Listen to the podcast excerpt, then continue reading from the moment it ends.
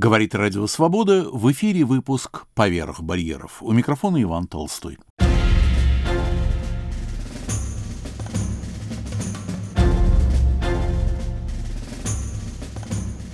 За Бога, Отечество и Короля.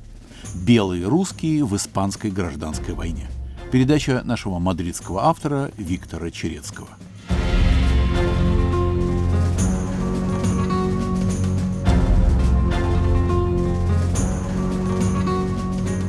Мадриде в кафедральном соборе Марии Магдалины, принадлежащем Русской Православной Церкви, есть небольшая экспозиция, посвященная белым мигрантам, участникам Испанской гражданской войны 1936-39 годов. Воевали они в рядах генерала Франсиско Франко, восставшего против леворадикального республиканского правительства, поддержанного Сталиным. Материалы для этой экспозиции собрал архиерей Андрей Кордочкин, многие годы занимающийся историей русской диаспоры. Известно, что призвал эмигрантов ехать воевать на стороне Франко лидер русского общевоинского союза генерал Евгений Миллер. Но каждый, естественно, принимал решение самостоятельно. Что, по вашему мнению, отец Андрей, мотивировало тех, кто отправлялся в Испанию? Мне кажется, что их мотивация в большинстве случаев была достаточно простой. Дело в том, что практически все они, может быть, за самыми редкими исключениями, были участниками гражданской войны в России после революции, которая, как известно, белым движением была проиграна поэтому они вынуждены были искать прибежище в других странах, конечно, по большей части во Франции, но и не только. Некоторые из них оказались в Испании еще до того, как началась гражданская война. Один даже приехал сюда из Мадагаскара.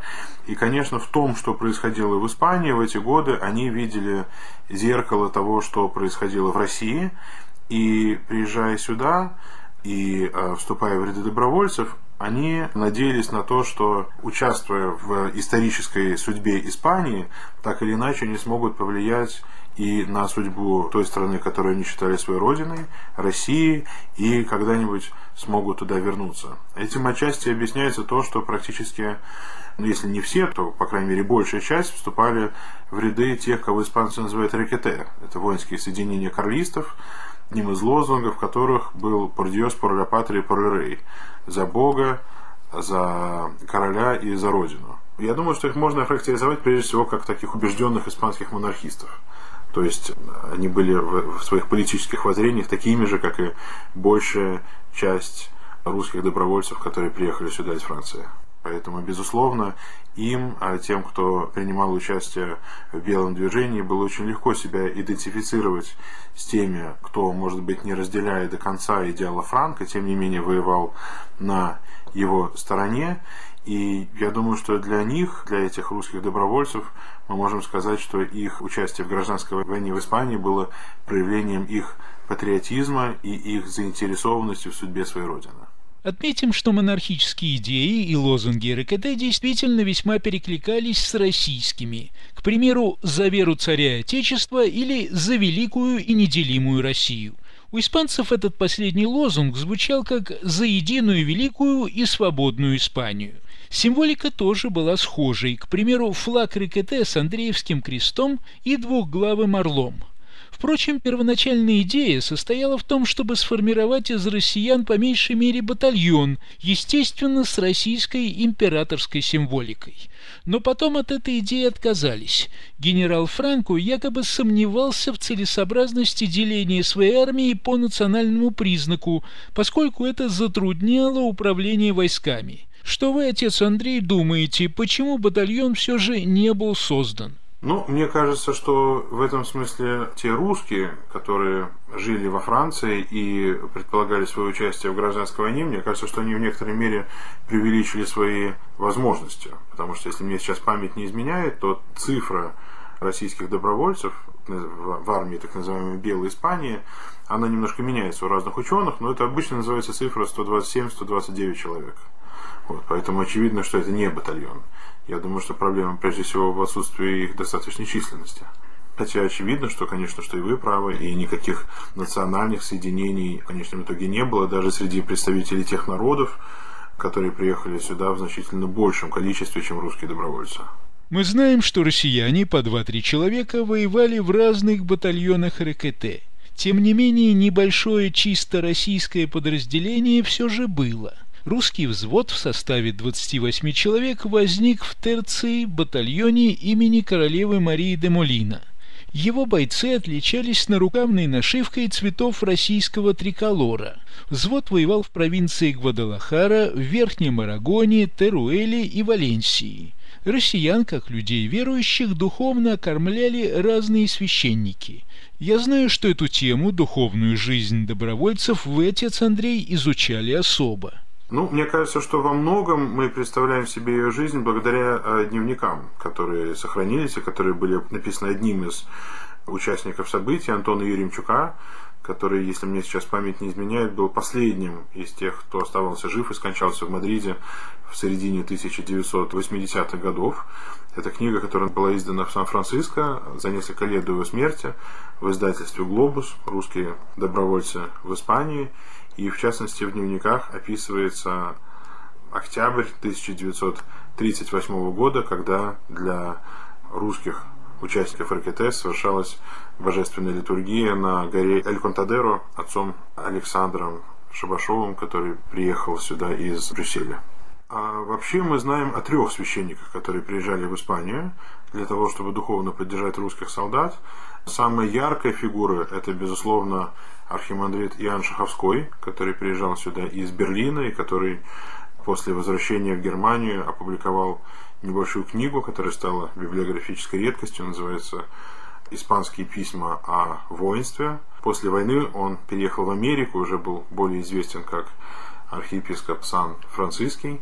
Кроме этого приезжал еще один священник, отец Никон де Греве, и отец Александр Шабашов. Таким образом, их было трое, но ни один из них, судя по тому, что мы знаем, не оставался в Испании на протяжении долгого времени, и эти визиты носили достаточно короткий характер, хотя из воспоминаний Шинкаренко мы знаем, что отец Иоанн Шаховской приезжал уже в Мадрид из Берлина, уже когда бушевала Вторая мировая война. Более того, Шинкаренко обвиняет отца Иоанна Шаховского в том, что он не остался в Берлине тогда, когда его уже занимали советские войска. Он считал, что отец Иоанн должен был остаться и принять смерть как мученик и с его стороны покинуть Берлин было проявлением трусости. Но, по всей видимости, сам отец Иоанн считал по-другому. Полагаю, что нам надо вспомнить и испанца, ротного капеллана отца Хосе Марию. Он постоянно оказывал духовную поддержку россиянам, а заодно и преподавал им испанский. Сегодня на месте, где в свое время в течение пяти месяцев находилась позиция русского взвода и где организовывал службу отец Александр Шабашов, стоит поклонный крест.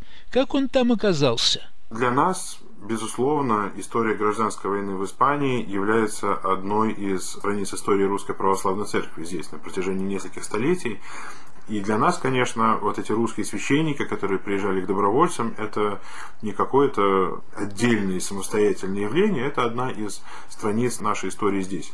Вот, поэтому, когда мне в руки попала книга Антона Еремчука, в которой, в частности, есть фотография отца Александра, который совершает богослужение на этом месте, то, конечно, я захотел его найти. Это было не очень легко, потому что та гора, которую называют Эль Контадеро, в современной испанской картографии уже носит другое название, но когда мы приехали в деревню, переговорили с мэром города, вернее, с мэром небольшого поселка, к которому относится эта гора, то нам было не так сложно найти это место.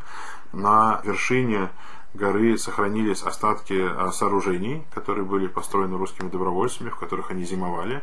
И более того, по крайней мере, еще несколько лет назад в деревне жил человек, уже, конечно, совсем пожилой, который еще мальчиком помнит русских воинов. И когда мы это место нашли, то, конечно, для меня стало очевидным, что мы не можем просто уехать, не оставив о себе никакую память. Было понятно, что память о русских добровольцев в гражданской войне в Испании, которые воевали на стороне Франка, это, в общем-то, удел немногих специалистов по русской военной э, и по испанской военной истории. И мне все-таки захотелось эту память сохранить, поэтому мы с мэром поселка Чека приняли решение о том, что там будет воздвигнут поклонный крест, причем сам он, будучи мэром города, работает кузнецом, это, собственно говоря, есть его хлеб, поскольку как мэр он не получает никаких э, средств за свой труд, и он согласился сам э, изготовить этот крест, который мы и осветили 9 июня 2012 года.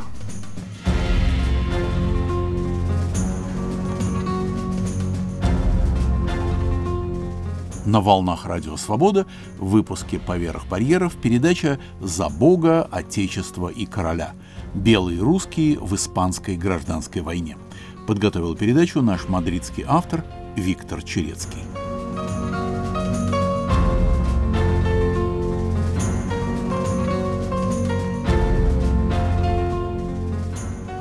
Среди добровольцев были люди поистине легендарные, к примеру, генерал Анатолий Фок – в Париже он был близким соратником генерала Кутепова, а заодно руководил клубом русских спортсменов. В Испании генерал служил при штабе, но когда на фронте сложилась тяжелая ситуация, взял в руки винтовку, бился до последнего патрона и погиб в бою. Испанцы посмертно наградили его высшим боевым орденом святого Фердинанда. Ну, насколько я помню, о нем может быть, не так много известно. Он на тот момент, когда началась гражданская война, он уже был достаточно пожилым человеком, но когда встал вопрос о его принятии войска, он показал испанцам несколько приемов рукопашной борьбы, которые их в достаточной степени убедили в его боеспособности.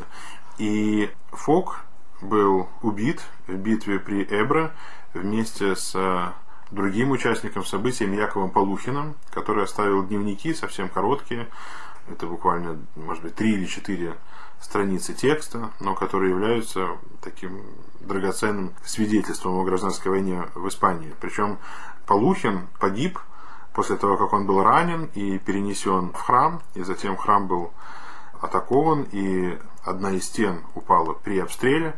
Но если вы посетите этот храм сейчас, то очевидно, что те повреждения, которые были нанесены храму во время гражданской войны, они были настолько серьезными, что после ее окончания испанцы решили не ремонтировать этот храм, а рядом построить новый, а старый законсервировать.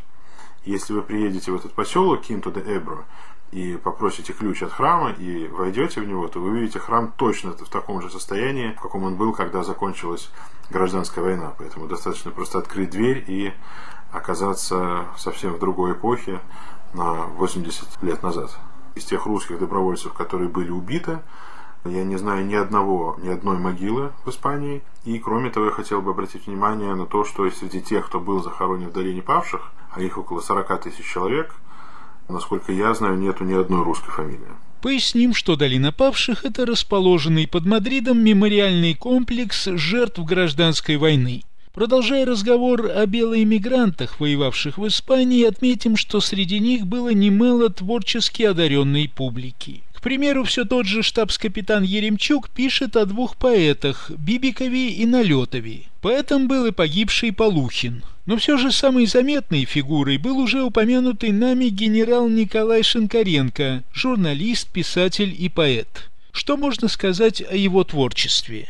Ну, дело в том, что он действительно писал достаточно много и оставил после себя очень подробные воспоминания не только об испанском периоде своей жизни, но и о других периодах.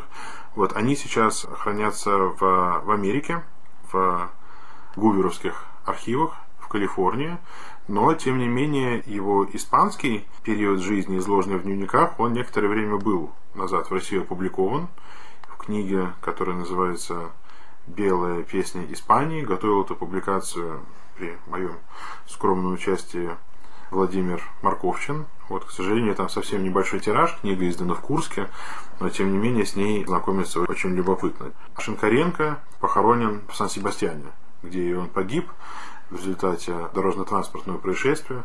Причем, я не знаю, знаете вы или нет, но в России, в частности, была высказана гипотеза, что Шинкаренко был одним из прототипов Найтурса в Белой гвардии Бугакова. Поэтому это такое интересное переплетение истории и литературы.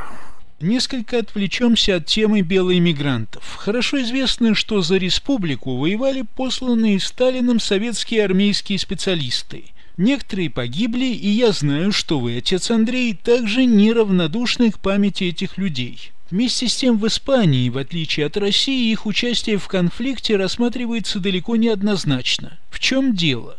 Следует понять, что историография гражданской войны в Испании, она в России не изменилась с э, советской эпохи. То есть по-прежнему считается, что русские добровольцы приехали в Испанию для того, чтобы защитить законно избранное правительство и дать первый бой фашизму. Вот. И вот в этом таком привычном тезисе мы можем задать, по крайней мере, три вопроса. Мы можем спросить, действительно были ли эти люди добровольцами, мы можем спросить, было ли республиканское правительство действительно законно избранным, потому что некоторое время назад в Испании вышла книга, очень подробное исследование, где, в общем-то, доказывается, что вот это небольшое преимущество, которое обеспечило большинство республиканцев в правительстве, это произошло в результате фальсификации. Вот. Ну и кроме того, такой может быть самый сложный, самый больной для России вопрос, это действительно можно ли Франко считать фашистом. В любом случае, я считаю, что любые свидетельства русских участников гражданской войны, которые появились или появляются на свет, пусть их не так много, воспоминания Еремчука или воспоминания Шинкаренко, они в некоторой степени расширяют кругозор Могу лишь добавить, что в 70-е и 80-е годы мне довелось беседовать с советскими участниками Испанской войны, в частности с летчиками Александром Осипенко и Михаилом Якушиным, со знаменитым минером Ильей Стариновым и другими. И никто из них не называл себя добровольцем. А Старинов даже рассказал, что о своем назначении в Испанию узнал лишь перед отправкой на белорусском вокзале в Москве. Впрочем, статус командированных, а не добровольцев, на мой взгляд, нисколько не умаляет заслуг этих людей. Что же касается легитимности республиканского правительства, степени его демократичности, а также идеологии Франко, то эти вопросы, я думаю, будут еще долго оставаться спорными. Но продолжим разговор о белоэмигрантах, ведь некоторые из них приняли участие и во Второй мировой войне. Есть еще более больная тема, сложная тема. Это тема тех добровольцев, кто приезжал сюда и воевал на стороне Франка, и когда гражданская война завершилась, ну, естественно, те из них, кто остался жив, оказались в рядах голубой дивизии. И здесь я хотел бы обратить внимание на книгу, которая была издана совсем недавно. Это, мне кажется, книга действительно является уникальной, поскольку это единственные воспоминания, изданные, насколько я знаю, русского человека, который воевал в голубой дивизии, Владимира Ковалевского. Они были изданы и в России, и в Испании. В России они были изданы под названием «Испанская грусть». Готовил публикацию русский историк, который живет в Австралии, Олег Бейда. И надо сказать, что публикация, конечно, в Испании была воспринята в штыки, потому что автор не жалеет э, сарказма на своих собратьев испанцев э, в голубой дивизии. И, конечно, о том, что он видел среди немецких войск, тоже высказывается достаточно критично. То есть там нету никакого фанфаронства. Вот, это очень такой, я бы сказал, совсем небольшая книжка, может быть, там около 150 страниц текста, но это очень такое тяжелое и болезненное чтение о переживании человека, который встречается со своей родиной в Новгородской области, будучи одетым в немецкую форму. Напомню, что испанская «Голубая дивизия» воевала на стороне Германии на Волховском и Ленинградском фронтах. Как нам стоит относиться к факту присутствия россиян, правда их было не больше 15 человек, в этой дивизии? Тема русских людей, которые оказывались на другой стороне фронта, я думаю, что это самая тяжелая, это самая болезненная тема для русской истории, но я думаю, что именно потому, что она является самой тяжелой и самой болезненной, она, безусловно, должна изучаться. Она ни в коем случае не должна табуироваться. И в этом случае я хотел бы напомнить пример санкт-петербургского историка Александрова, который фактически был лишен докторской степени. Диссертация была посвящена именно офицерским кадром в армии Власова, но, по всей видимости, сам факт изучения этого исторического явления для кого-то был неприемлемым. Вот, я думаю, что просто достаточно сказать, что даже не имея под рукой точных цифр, но количество тех русских людей, которые по каким-то причинам переходили на службу в немецкие войска, оно было очень значительным. И ни о каком подобном процессе невозможно говорить ни среди, например, британских или американских войск. Аналогичный процесс можно было увидеть уже тогда, когда война была окончена, и когда освобождались союзными или советскими войсками лагеря, где содержались военнопленные, и достаточно большое количество военнопленных не хотели возвращаться в СССР. Конечно, это немыслимо себе представить, чтобы, например, американские военнопленные или британские не захотели возвращаться на родину. Но в случае с советскими солдатами это явление имело, ну, по крайней мере, если не массовый характер, но все знают, кто такие ДП, которые искали прибежище после войны где-то на территории, которая была занята союзными войсками. Все это должно изучаться. Я думаю, что любое свидетельство историческое, любой первоисточник заслуживает самого глубокого внимания, потому что невозможно выносить какую-то оценку или суд тому, что ты не знаешь. Я думаю, что здесь категорически нужно избегать любого табуирования этой темы, и нужно максимально внимательно изучать все исторические источники, которые помогут нам понять мотивацию этих людей. Ну а какие-то истории, связанные с русскими иммигрантами в Испании прежних времен, вы могли бы привести? Приблизительно год назад, после богослужения, я закрывал храм, уже собирался уходить домой. В это время зашел человек, уже такой достаточно пожилой, и говорит, вот, пожалуйста, не закрывайте храм, вот сейчас очень хотела сюда зайти моя мама. Я говорю, ну хорошо, пожалуйста, пускай заходит.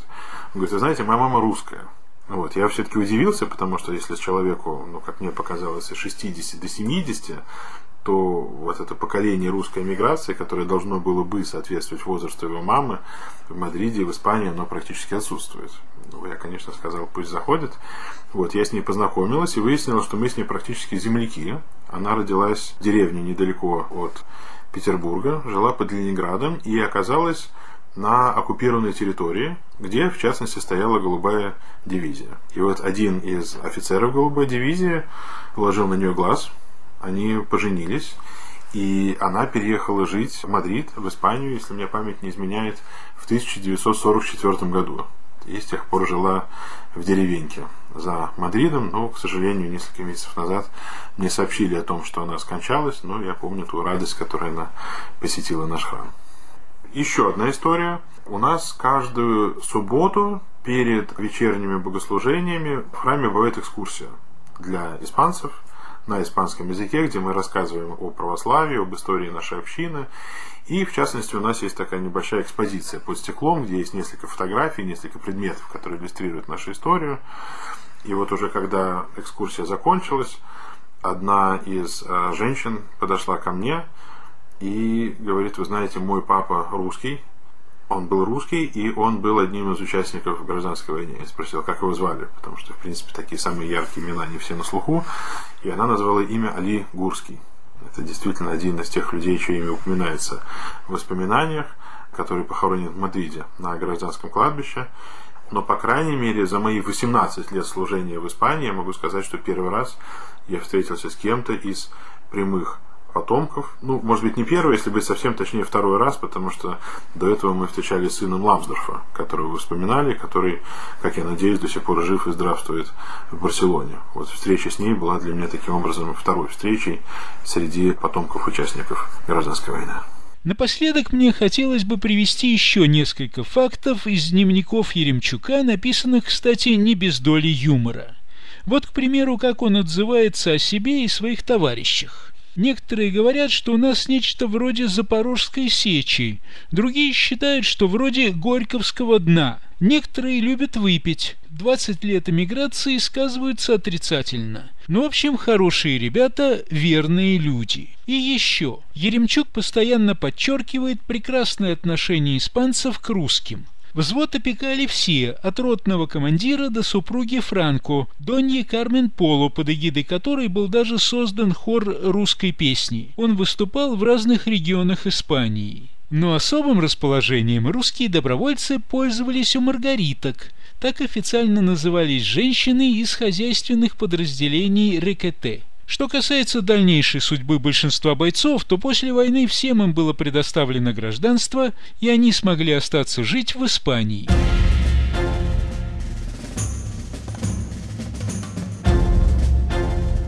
«За Бога, Отечество и Короля.